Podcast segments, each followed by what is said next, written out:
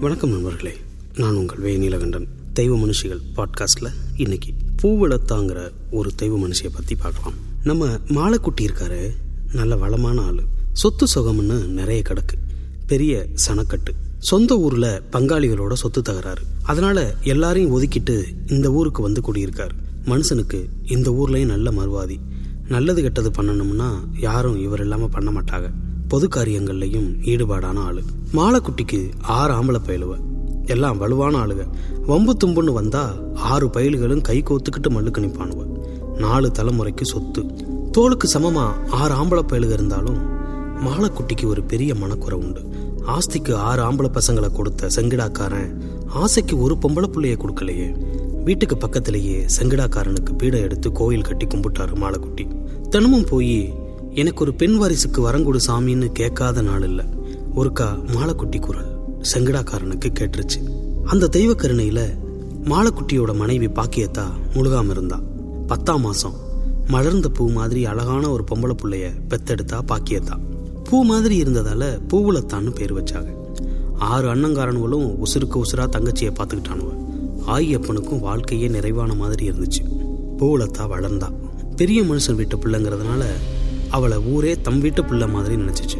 ஆட அணிகலன்னு புதுசு புதுசா வாங்கி குவிச்சானுவா அண்ணங்காரனுவ பூவளத்தாவும் அண்ணங்காரனுங்க மேல உசுரையே வச்சிருந்தா. பதிமூணு வயசுல பெரிய மனுஷியானா பூவளத்தா அது வரைக்கும் சிட்டுக்குருவி மாதிரி ஊருக்குள்ள சுத்தி திரிஞ்ச அவளை அதுக்கு மேல வெளியில செல்ல அனுமதிக்கல பாக்கியத்தான் வயசு புள்ள வெளியில போனா நாலு நல்ல கண்ணுப்படும் நாலு கெட்ட கண்ணுப்படும் ஆவி கீவி அண்டிக்கும்னு அவளுக்கு பயம். பூவளத்தாவும் வீட்டுக்குள்ளே இருந்தாள் அந்த சுகத்துக்கும் இந்த சுகத்துக்கும் நடந்துகிட்டு எவ்வளவு காலத்துக்கு வீட்டுக்குள்ளேயே கிடக்க முடியும்? போர் அடிச்சு போச்சு பிள்ளைக்கு. ஒருக்கு அண்ணங்காரனுங்களை கூப்பிட்டு என்ன மாதிரி பிள்ளைகள்லாம் வீட்டுக்குள்ள உட்காந்துக்கிட்டு ராட்டை நூத்துக்கிட்டு இருக்குதுங்க? எனக்கும் ஒரு ராட்டை வாங்கி தந்தா நூப்பேன்லன்னு கேட்டான் நம்ம அப்பன் சேர்த்து வச்சிருக்கிற சொத்தே நாலஞ்சு தலைமுறைக்கு உட்கார்ந்து சாப்பிடலாம்னு இருக்கு. போதா குறைக்கு நங்கூரம் கணக்கா உனக்கு ஆறு அண்ணங்காரனுவ இருக்கும்.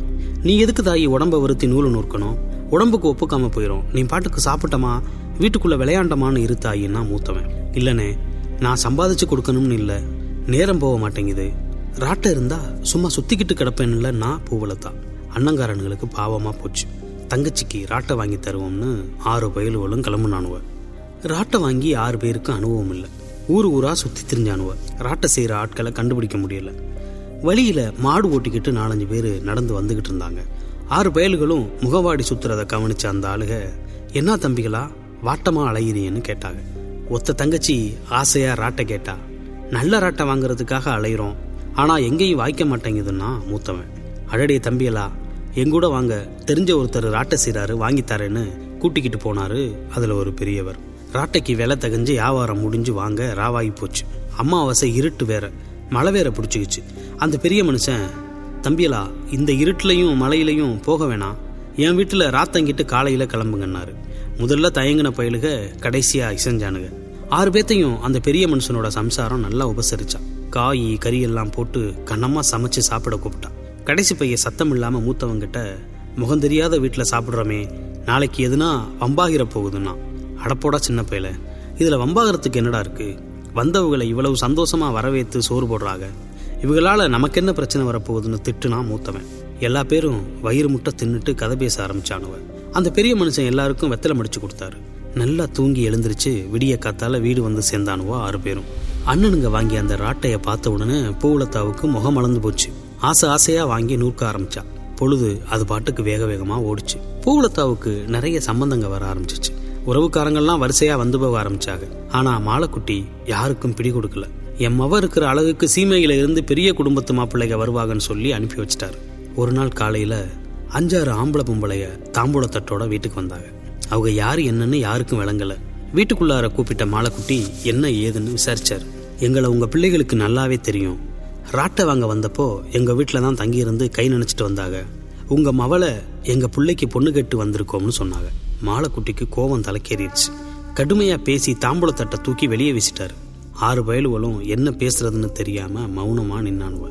அந்த குடும்பத்துக்கு பெரிய அவமானமா போச்சு. இன்னும் ஒரு வாரத்தில் உன் பொண்ணை சிறை எடுத்துக்கிட்டு போய் கல்யாணம் பண்ணுறோம் பாருன்னு சவால் விட்டுட்டு கிளம்பிட்டாங்க. மாலைக்குட்டிக்கு உடம்பெல்லாம் வேர்த்து போச்சு. தம் பிள்ளைகளை கூப்பிட்டாரு. இப்போ பாருங்கடா அவனுங்க சாதாரண ஆள் இல்லை காட்டானுங்க. அடுத்து எட்டு நாளும் ஒருத்தன் மாற்றி ஒருத்தன் பூவுலத்தாவுக்கு காவல் இருக்கணும். ஊர் எல்லையை தாண்டி எவன் வந்தாலும் அவனுங்களை வெட்டி தள்ளணும்னு சொல்லிட்டாரு. ரெண்டு நாள் ஓடி போச்சு அன்னைக்கு மூணாவது பயலோட முறை. நடு ராத்திரி நிலா வெளிச்சத்தில் பளபளன்னு மின்னுது. அடித்த காற்றுல பய கொஞ்சம் அசந்து தூங்கிட்டான். விழிச்சு பார்த்தா பூவளத்தாவை காணும். பதறி போனான் பய. சத்தம் போட்டு அண்ணன் தம்பிகளையும் அப்பங்காரனையும் கூட்டிக்கிட்டு ஊரெல்லாம் தேடி அலையிறானுவ அதுக்குள்ள ஊருக்குள்ள செய்தி பரவி எல்லா பேரும் தீப்பந்தத்தோட கூட்டிட்டாங்க எல்லையில ஒரு பெரிய கூட்டம் பூவளத்தாவை வண்டியில வச்சு கொண்டு போகுது. ஊர் மக்கள் அந்த வண்டியை நெருங்கிட்டாங்க. மக்கள் எல்லாம் திரண்டு வர்றத சிறையெடுத்த கூட்டம் பார்த்துடுச்சு. இனிமே இந்த பொண்ணை கொண்டு போறது சிரமம். ஆனாலும் நம்ம அவமானப்படுத்த நம்ம மகளை அப்படியே விட்டுட்டும் போகக்கூடாது. காலம் முழுக்க உட்கார்ந்து அழுகுற மாதிரி ஏதாவது செய்யணும்னு யோசிச்சானுவ. பக்கத்துல ஒரு பாலும் கிணறு இருந்துச்சு. அப்படியே பூவுலத்தாவை தூக்கி அந்த கிணத்துக்குள்ள போட்டுட்டு வண்டியை பத்திக்கிட்டு வேக வேகமா கிளம்பிட்டானுவ. அண்ணங்காரனுங்க அலறி துடிச்சுக்கிட்டு கிணத்துக்குள்ள குதிச்சு தங்கச்சியை தூக்குனானுங்க. பாலா போன கிணறு பூவுலத்தாவை காவு வாங்கிருச்சு. ஊரே கதறி துடிச்சிச்சு. எந்த பாவமும் செய்யாம உயிரை விட்டு வதங்கி போன பூ மாதிரி கிடந்த பூவுலத்தா உடலை ஊருக்கு கொண்டு வந்து அடக்கம் செஞ்சாங்க. பூவுலத்தா இறந்தாலும் அவள் ஆன்மா அடங்கலை. ஊரையே சுற்றி சுற்றி வந்துச்சு.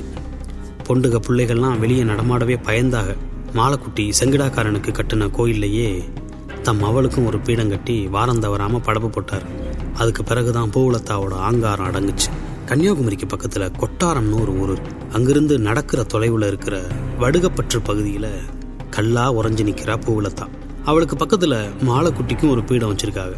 அன்னைக்கு வஞ்சகமா கொல்லப்பட்ட பூவுலத்தா இன்னைக்கு பல நூறு குடும்பங்களுக்கு குலதெய்வமாக இருந்து வழி நடத்துகிறான் இப்போ எல்லாரும் அவளை பூலங்கொண்டாள்னு அழைக்கிறாங்க.